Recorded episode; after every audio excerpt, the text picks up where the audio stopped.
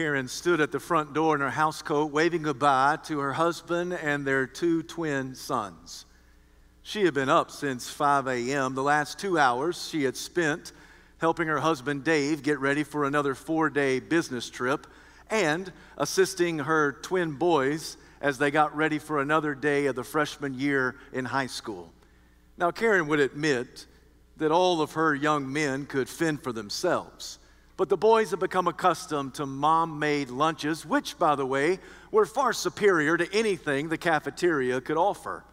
She also understood that Dave could pack his own suitcase for a business trip, but she had been doing this for so long, there was just a way that she had of arranging the clothes so everything wouldn't wrinkle in mid flight. She had been working frantically for the last couple of hours. She watched as the tan colored SUV dropped over the horizon and out of sight. This was the first quiet moment she had had all morning. She turned around, and all of a sudden, there were two mounds of laundry that had just magically appeared in the hallway. And she thought to herself, before I tackle that mountain, I must have coffee. She went into the kitchen. She brewed her favorite cup of coffee, stood there, looked out the kitchen window, and began to reminisce. She thought to herself, you know, there was a time when the boys and I would take Dave to the airport for a four day business trip. We would take him on Monday, we'd pick him up on Friday if he couldn't get back early on Thursday. And we would take him and anxiously await his return. And when we got to the end of the week and went to the airport, as he walked through the terminal, it was like a, a victorious general returning from war to the thunderous applause of the crowd. Oh, she reflected, she remembered the long conversations, the family outings, the nights of romance. But it had been a long time since she and Dave had a long conversation. In fact, these days, if Dave ever came back early from his business trip, it was just to play golf with his friends. The boys are now older, they're a freshman in high school, so family outings, well, they seem like a thing of the past. And it had been a long time since the flames of passion and romance blazed in their marriage. But even with all that, Dave was a good provider. She thought to herself, you know, Dave has a good job. He, he's attentive to the family. Uh, he cares for the boys. He, he goes to as many athletic events as he possibly can. He's active in the community. He attends church as much as any other man his age. But still, still, there's something that just doesn't feel quite right.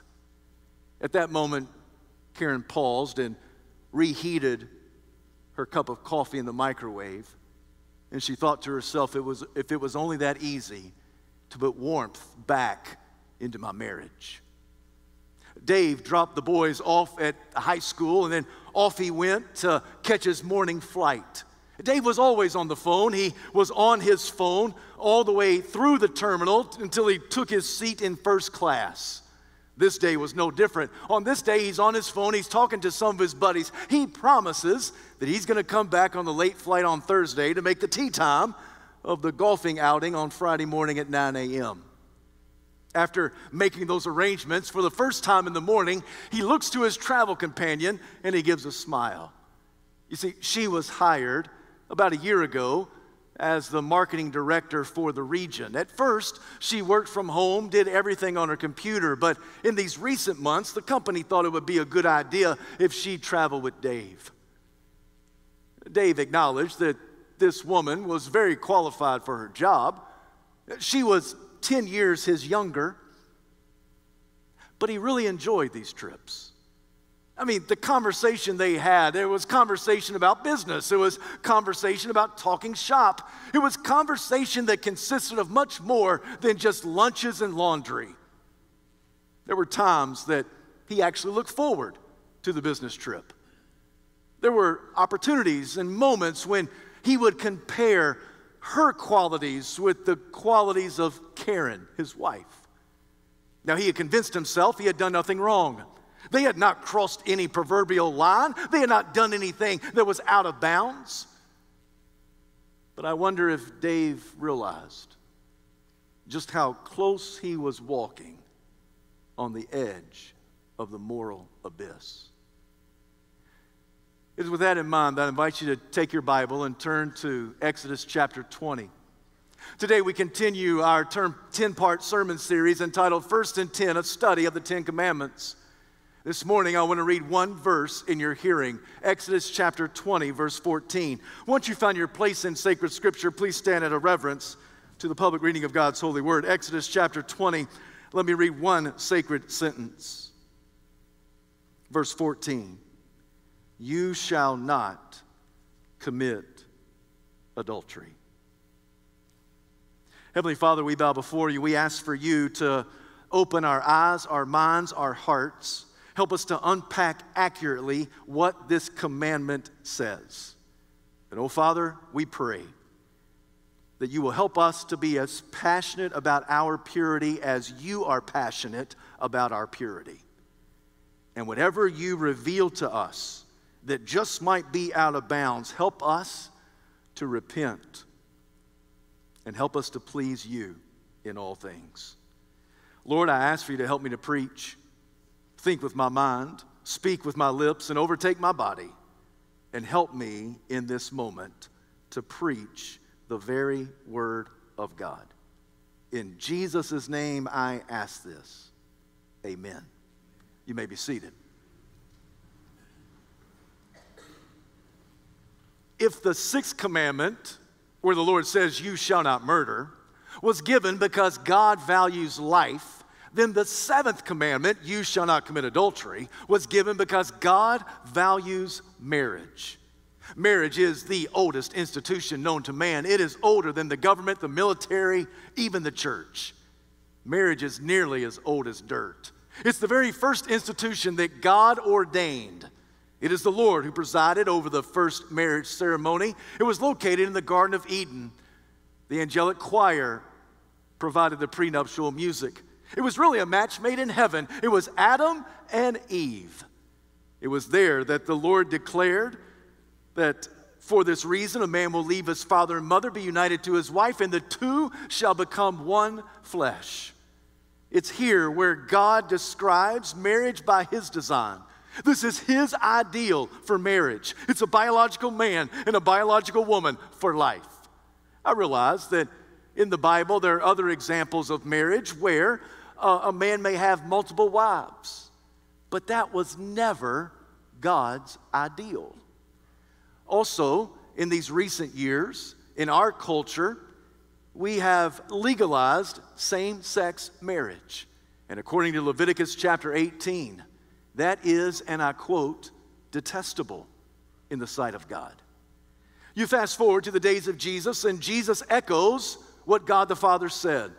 In speaking with the Pharisees, it is Jesus who says, For this reason, a man will leave his father and mother, be united to his wife, and the two will become one flesh. What God has joined together, let no one put asunder. Jesus began his public ministry with a miracle at a wedding feast in Cana of Galilee. By his actions, he's endorsing marriage by God's design. By his words, he's endorsing marriage by God's design. Even later in the New Testament, the apostle named Paul gives valuable instructions to married couples in Ephesus in Ephesians chapter 6 when he says that when you think about this relationship between a husband and a wife, it ought to mirror the relationship between Christ and the church. For a husband is to be the head of the house, he is to be the spiritual leader, he is to love his wife as Christ loved the church. And a wife is to be submissive to the godly guidance of her husband, just as the church is submissive to the guidance of Christ. It makes a whole lot of sense for the church to be obedient to Christ, doesn't it? Because Jesus always is one who is trustworthy. Jesus is always leading us in the right way. In a similar way, Paul says that every husband ought to be trustworthy. Every husband ought to lead his family in a way that is honoring unto the Lord. And Paul identifies that every man longs to be respected by his wife, and every wife longs to be loved by her husband. The same love that Jesus had for the church, whereby Jesus died for the church. So, husbands, your wife needs to know that you would protect her at all cost. You would die for her if you needed to and if you were called upon to do it.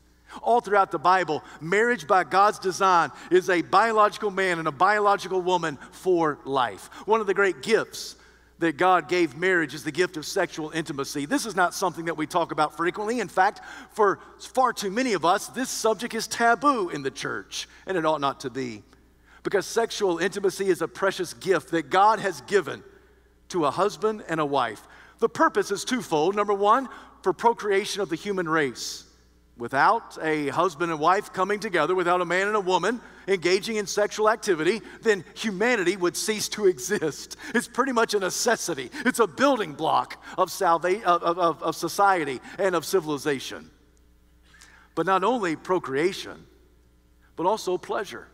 The reason God gave sexual intimacy to a husband and a wife is for pleasure. God wants a husband and a wife to have a pleasurable sexual relationship. If you don't believe me, all you have to do is read the book of, of, of Song of Solomon. It's elsewhere called Song of Songs. And that book, located between Ecclesiastes and Isaiah, that book would make many present day novels blush.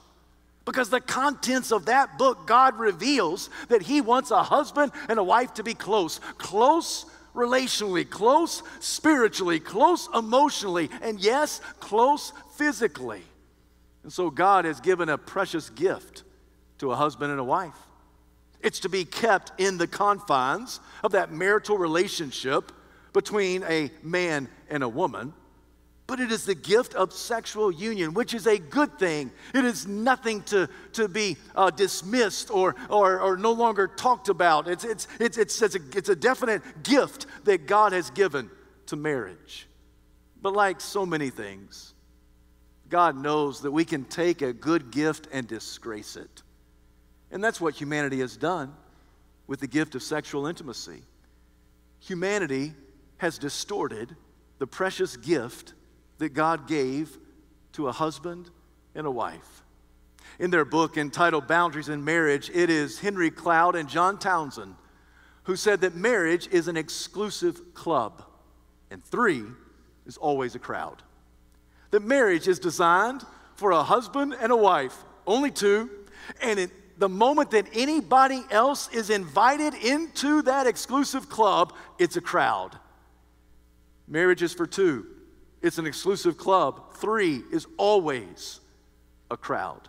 I think God would amen that sentiment because God in the Bible has harsh things to say about those who take sexual activity outside the boundaries of a husband and a wife.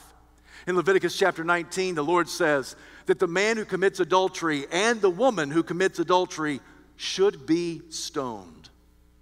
In Deuteronomy chapter 22, verse 22, Moses not only echoes what was already written previously in Leviticus chapter 19, but then Moses adds, For the nation must be purged of the evil. According to God's perspective, that whenever sexual activity is taken outside the confines of a marital relationship between a husband and a wife, whenever that is taken outside those confines, it is deemed evil in the eyes of God. It's evil, regardless of, of uh, what type of sexual sin it is, all of it is simply evil. In our verse of Exodus chapter 20, verse 14, the word that's translated adultery is the Hebrew word na'af. In other words, what God is saying is, you don't need to na'af. You need to stop na'afing in culture. Don't na'af. And what does na'af mean? It means to take sexual activity outside of the boundary of a husband and a wife. So do not commit adultery. We need to stop na'afing premaritally. We need to stop na'afing in between marriage. We need to stop na'afing post marriage. We just need to stop na'afing. We need to stop taking sexual intimacy outside of the beautiful confines of marriage by God's design. Now, it's tempting, easy in fact, perhaps, for some to become pious when we come to this seventh commandment. You may be sitting there thinking to yourself, you know what, Pastor, I've never committed adultery. I have no plan to commit adultery. I don't see it in my future, don't see it in my spouse's future. This may be one of those 10 that I just got, I've really got no problem with uh, because I've never committed adultery. And if you're not careful, you can become very pious. And you can look down on a brother or sister who just might have had a moral failure. And yet, this morning, let me just remind you that all of humanity made of the same stuff. I don't know any person who has an anti adultery genetic makeup. There is no anti adultery gene pulsating through your body. All of us are made of the same stuff. I think the reality that some religious folk get pious when it comes to the seventh commandment, I think that's what caused Jesus to say in Matthew chapter 5, You've heard it said, do not commit adultery. Yet I say to you, don't even look at a woman lustfully. For he who looks at a woman lustfully has already committed adultery with her in his heart. Jesus raises the bar of commitment. He internalizes what was external on Mount Sinai. For there were many religious people in that day and this day who could say, you know what? I've never broken the seventh commandment according to Exodus chapter 20. And Jesus would ask us, but have you ever broken the seventh commandment according to Matthew chapter 5? I got to be honest with you. I know a lot of people who have never broken the seventh commandment according to Exodus chapter 20. But I don't know many, if any, who have not broken the seventh commandment according to Jesus' words in Matthew chapter 5. Jesus, by implication, says that adultery begins not with an erotic act, but rather with an erroneous attitude. It was Rick Ezell who appropriately said that adultery begins in the head long before it takes place in the bed that adultery, sexual sin, it begins in the thoughts. It begins in the feelings. It begins in the head long before it ever actually physically takes place in the bed. Because adultery does not originate with an erotic act, but rather an erroneous attitude. Jesus said in Matthew chapter 5 if your right eye calls you to sin, gouge it out. If your right hand calls you to sin, cut it off. Because Jesus knew that many times people get tempted into sexual sin by their sight and by their hands. So Jesus said, if your eye calls you to sin, gouge it out. If your right hand calls you to sin, cut it off. For it is better for you to be maimed and enter heaven than to have your whole body burn in hell. Now, these are extreme statements, aren't they? Listen, I've been in church all my life and I've never seen a Christian pirate, which is exactly what Jesus is describing in Matthew chapter 5. You know, Christians who have eye patches over their eyes and hooks for hands because they've lopped off their right hand and they gouged out their right eye. I don't know very many Christians who look like pirates. I don't know very many Christians walking around with eye patches and with hooks over their hands. No, Jesus is telling us by inference he is telling us as a way of extreme example that you and I need to be ruthless regarding righteousness.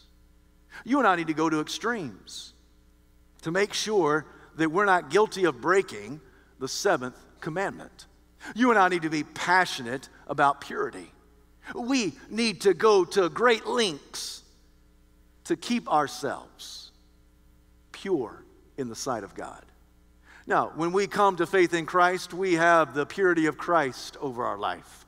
That is who we are positionally. But practically, are we that pure? Positionally, we have the purity of Christ over our lives. But practically speaking, how ruthless are we regarding righteousness? I am quite confident that there are people listening to my voice who struggle in areas of sexual purity. I'm quite confident that there are people listening to my voice in this sanctuary, on the other side of the camera, and those who will listen at a later date. I'm quite sure there are people listening to me today who struggle with sexual sin. And for some people, it is an inappropriate relationship, it's an adulterous relationship. For others, it is premarital sex. Still, for others, it's a boyfriend and a girlfriend who haven't gone all the way, but they've clearly gone too far. Still, for others, it just might be an addiction to pornography. I've shared with you before, and I'll share it again today, that all the studies have the same conclusion that one out of every two self professing religious men, one out of every five self professing religious women have viewed pornography at least once over the last 30 days. In addition to that, four out of every 10 pastors viewed pornography at least once over the last 30 days. Friends, this is an epidemic of gigantic proportion. And there are some listening to my voice, and you know what it is to be caught in the trap of pornography. And still, for other individuals, it may not be heterosexual sin, it just might be same sex attraction. It could be homosexual activity. For those who struggle with heterosexual sin, oftentimes you become pious against homosexual sin. And you say, How could that be? That is so disgusting and that is so gross. Can I just remind you that all sexual sin is nasty and evil and gross in the sight of God, whether it's heterosexual, whether it's homosexual. Whenever we na'af, whenever we take sexual activity outside of the confines and boundaries of a husband and a wife, God declares it evil.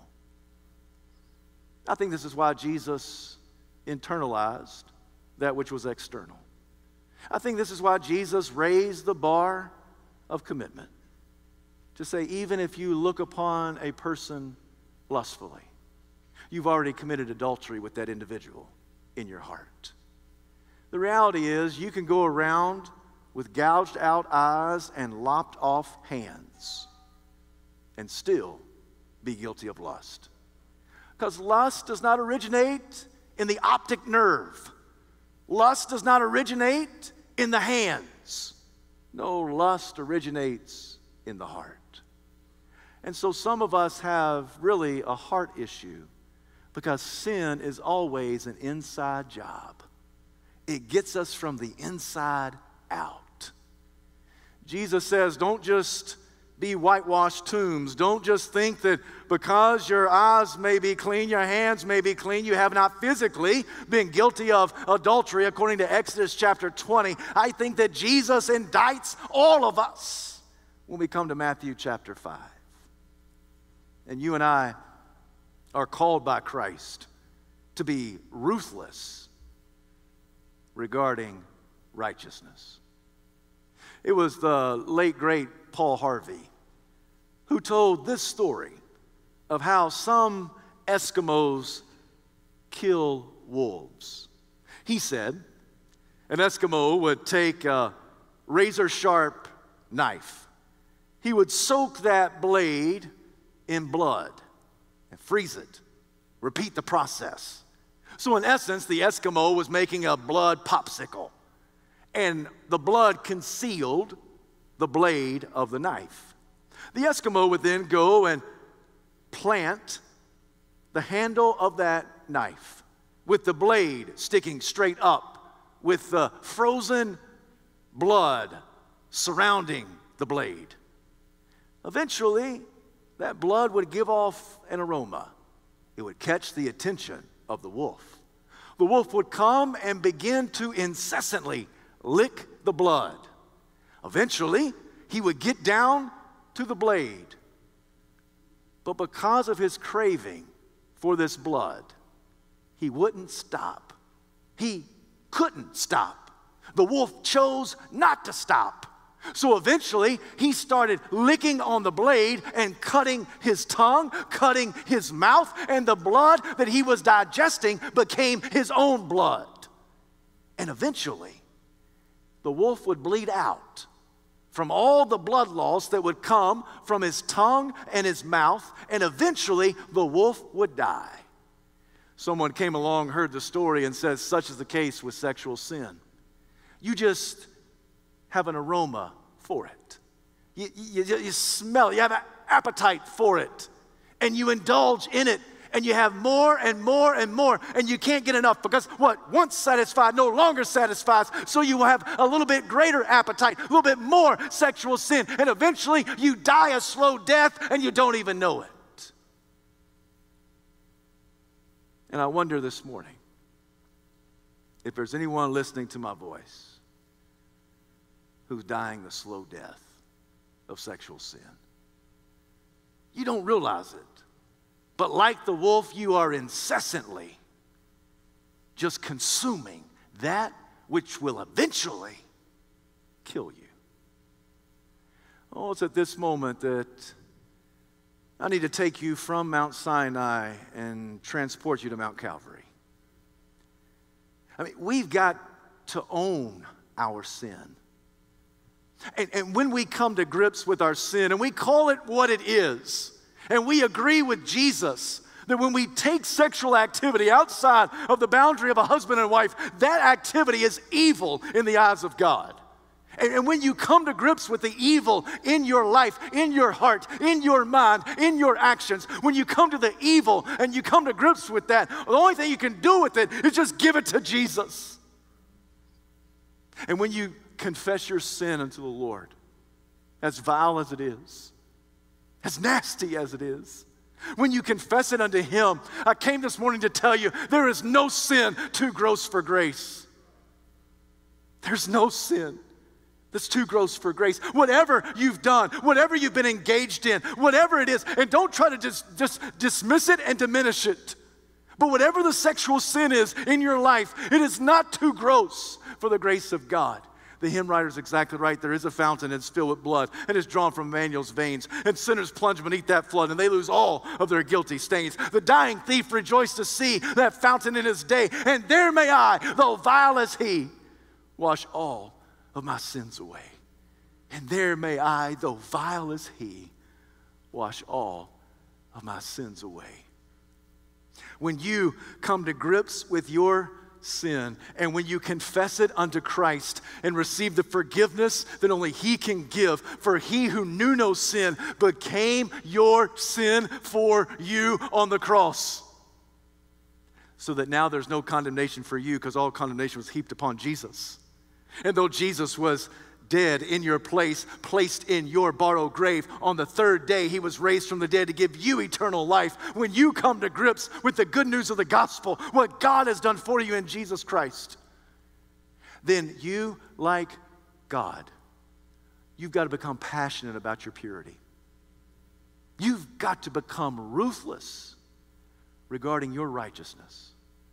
I'm talking to the Christian brother. I'm speaking to the Christian sister that you, my friend, you've got to become ruthless regarding your righteousness. Well, what does that mean? Well, it means that today there are some of you who need to break off the relationship. The relationship that is out of bounds. It's a relationship that you don't need in your life, not at the level you have it. Some of you listening to my voice, you just might have an adulterous relationship, and today, friend, you need to break that relationship with your adulterer, and you need to come to grips in honest confession to the Lord and to your spouse. Say, Pastor, I can't do that. Friend, you can't afford not to do that. Now, some of you are listening to me, you think to yourself, listen, I don't have an adulterous relationship, but do you have a relationship that's out of bounds? Well, I don't know. How do you describe a relationship that's out of bounds? Listen, if you are close to someone of the opposite sex and you're closer to that person than you are your own spouse, that relationship is out of bounds. Let me say that again. If you have a friend who's of the gender of your spouse, and that quote unquote friend, you are closer to that person than you are your marital spouse. That person has a relationship with you that's out of bounds. You have a relationship with that person that's out of bounds. I confess to you that Jane Ellen is my best friend. She's my best friend, bar none. Male, female, she's my best friend. I mean, I, I want to spend time with her. I, I want to grow old with her. I want to share life with her. I want to share faith with her. We don't have any secrets. It makes for some interesting conversations from time to time, but we don't have any secrets. Because I think that's how you have to be with your spouse. If you have a relationship with a person of the same gender as your spouse and you're closer to that person than you are your own spouse, that is an out of bounds relationship. And you need to pump the brakes. Today, you need to pump the brakes. You need to put a halt on that kind of conversation, on that type of friendship slash relationship. But, Pastor, I ain't done nothing wrong. Yeah, but the devil's gonna use that so that you need to be ruthless about your righteousness. You need to be passionate about your purity. For some of you, uh, you just need a flip phone.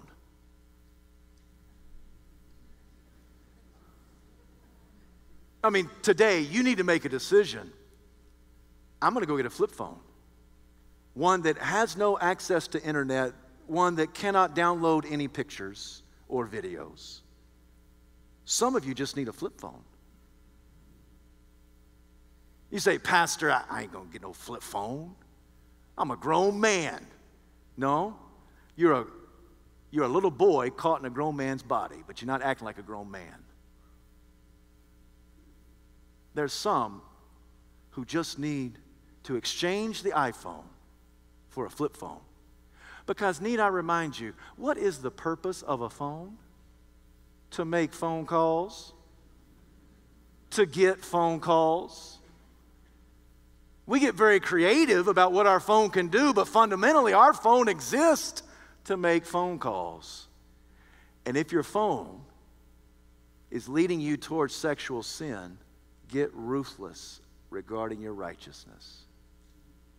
For some of you, you need to bring the computer into the living room. You need to uh, take that device of leading you into darkness and bring it into the marvelous light of the family.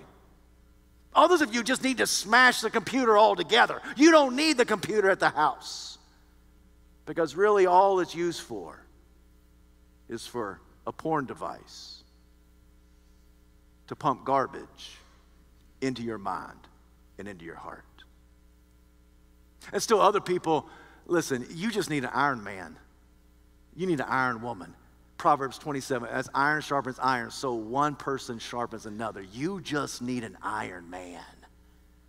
You need an iron woman, ladies. You need somebody that can hold you accountable and sharpen the iron of your spirituality, which, by the way, sometimes hurts that piece of iron, but it's beneficial. And we need more iron men with men, and we need some iron women with women. All of this is because you've got to get ruthless regarding your righteousness. Years ago, we came across Aron Ralston. He is a rock climber in eastern Utah. In one of his experiences, his hand got caught under a thousand pound boulder. Oh, he pulled and pushed and tried to maneuver his hand out from uh, that predicament, but, but he couldn't get loose. He stayed there for days. After a couple of days, his food ran out, his water ran out. On the fifth day that he was there in that frigid temperature, with his hand being caught under that thousand pound boulder, Aron Ralston put a tourniquet around his elbow. He broke his forearm, and with a dull knife, he amputated his forearm. One armed, he rappelled down the mountain. He hiked another seven miles to be rescued and to be helped. Obviously, uh, the people there, the doctors and nurses, they cared for him. The reporters came, they interviewed him. One reporter asked this question How did you do that? How did you have the inner strength and the fortitude to break your arm and then to amputate your arm with a dull knife? How did you do that? Here was his response When it's a matter of life and death, you'll do just about anything to stay alive.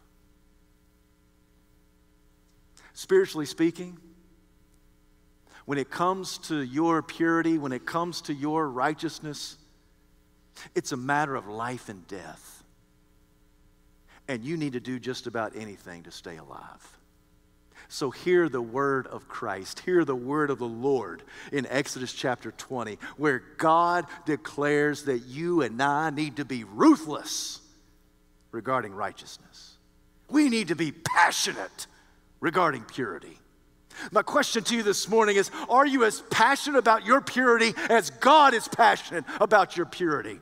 Because He wants you to be holy, because He is holy. Positionally in Christ, you are pure, you are righteous, you are holy. But practically, do you live out that holiness? Do you live out that purity? Do you live out that righteousness? Are you as preoccupied about your purity as God is about your purity?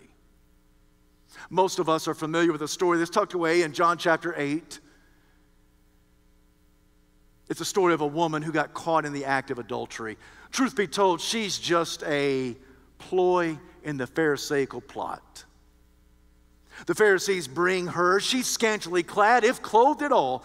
They bring her, for they apprehended her in the act of adultery, brought her to Jesus, and reminded Jesus that Moses says a woman like that needs to be stoned. Now, you and I have already talked about this, that in that moment of Leviticus and Deuteronomy, it says not only that woman, but also the man needs to be stoned. But there is no man in this scene of John chapter 8 that leads you to believe that the Pharisees don't really care about this woman. They don't care about the holiness they just want to trap Jesus. So they ask, What do you say? Moses says we need to stone this woman. What do you say? When they declare that Moses said this woman needs to be stoned, I can well imagine that some of the Pharisees began to prep her for stoning. And in that day of Jesus, when a person was prepped for stoning, part of what that meant is that their hands would be buried in the dirt. And they would do that so that the person could not protect their face with their hands from the rocks being flung at them.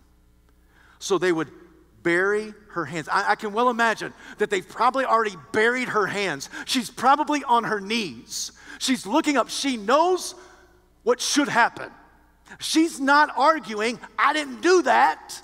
No, she knows that she's guilty of adultery. She knows that according to the law of Leviticus and in Deuteronomy, it says a woman like that needs to be stoned. She's caught red handed. She's apprehended. She's guilty as charged. I think she's there. Her hands are buried. She's on her knees. She's looking up.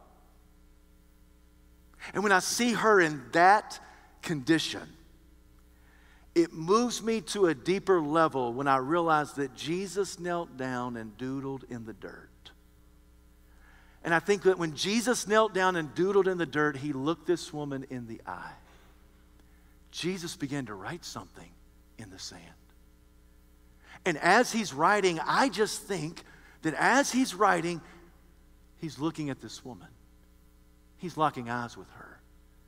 This God of compassion and grace and truth is looking upon this woman who's guilty of sin and she knows it, and everybody else knows it.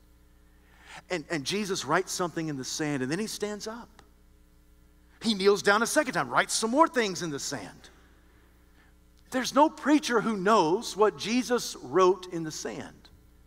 If you ever find a preacher who tells you what Jesus wrote in the sand, run from that preacher. Because we don't know what Jesus wrote. We all speculate because that's what we do as preachers, right? We, we speculate what Jesus wrote. He may have written their names and then identified their sin and showed them how they were guilty of sexual sin, like this woman guilty of sexual sin. Maybe Jesus did that, maybe he didn't. I don't know. But eventually, after he stood the second time, he stepped back and he looked at the Pharisees and he says, Guys, have at it. He who without sin cast the first stone. Go ahead, I'll get out of the way throw the rocks. And one by one, starting with the oldest to the youngest, these men dropped their rocks and they left. And I think it's at this moment that Jesus reached down and grabbed this woman by her hands, which meant he had to uncover them with the dirt.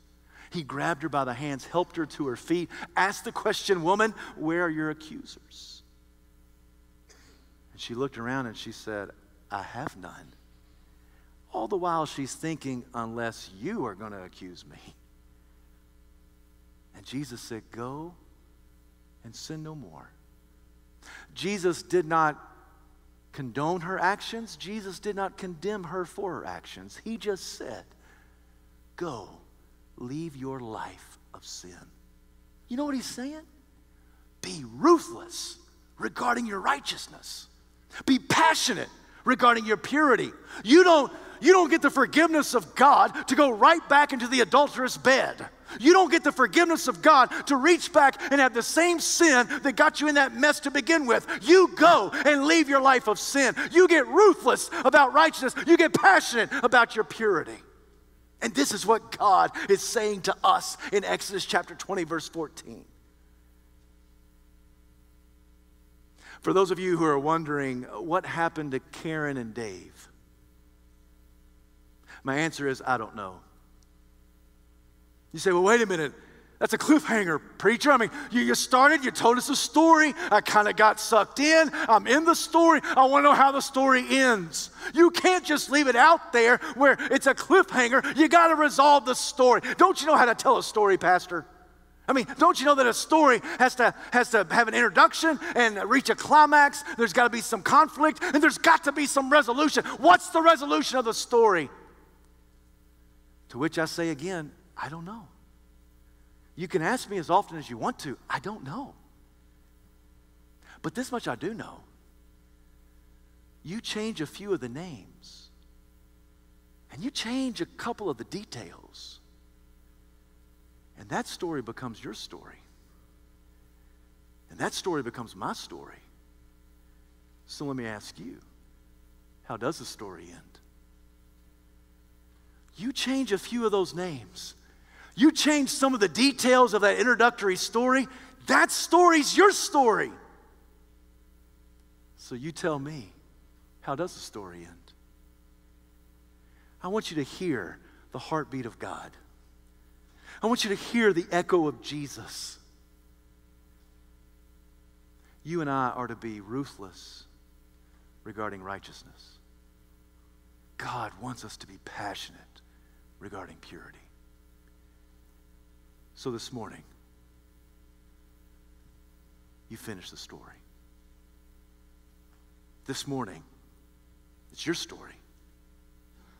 You tell me how it ends. Heavenly Father, we bow before you. Lord, we thank you for your word, as timely as it is. And we acknowledge, Lord Jesus, that all of us are sinners in need of your grace. And Lord, there may be people here that are thinking about some things, wrestling with some things, and Lord, today we just simply need to come and pray. We need to come to your altar. We need to pray. This altar's under construction, and so are we. So, Lord, today we come we kneel at this altar. We pray for ourselves. We pray for our spouse. We pray for our son. We pray for our daughter. We pray for our marriages. We pray for the marriages of our family.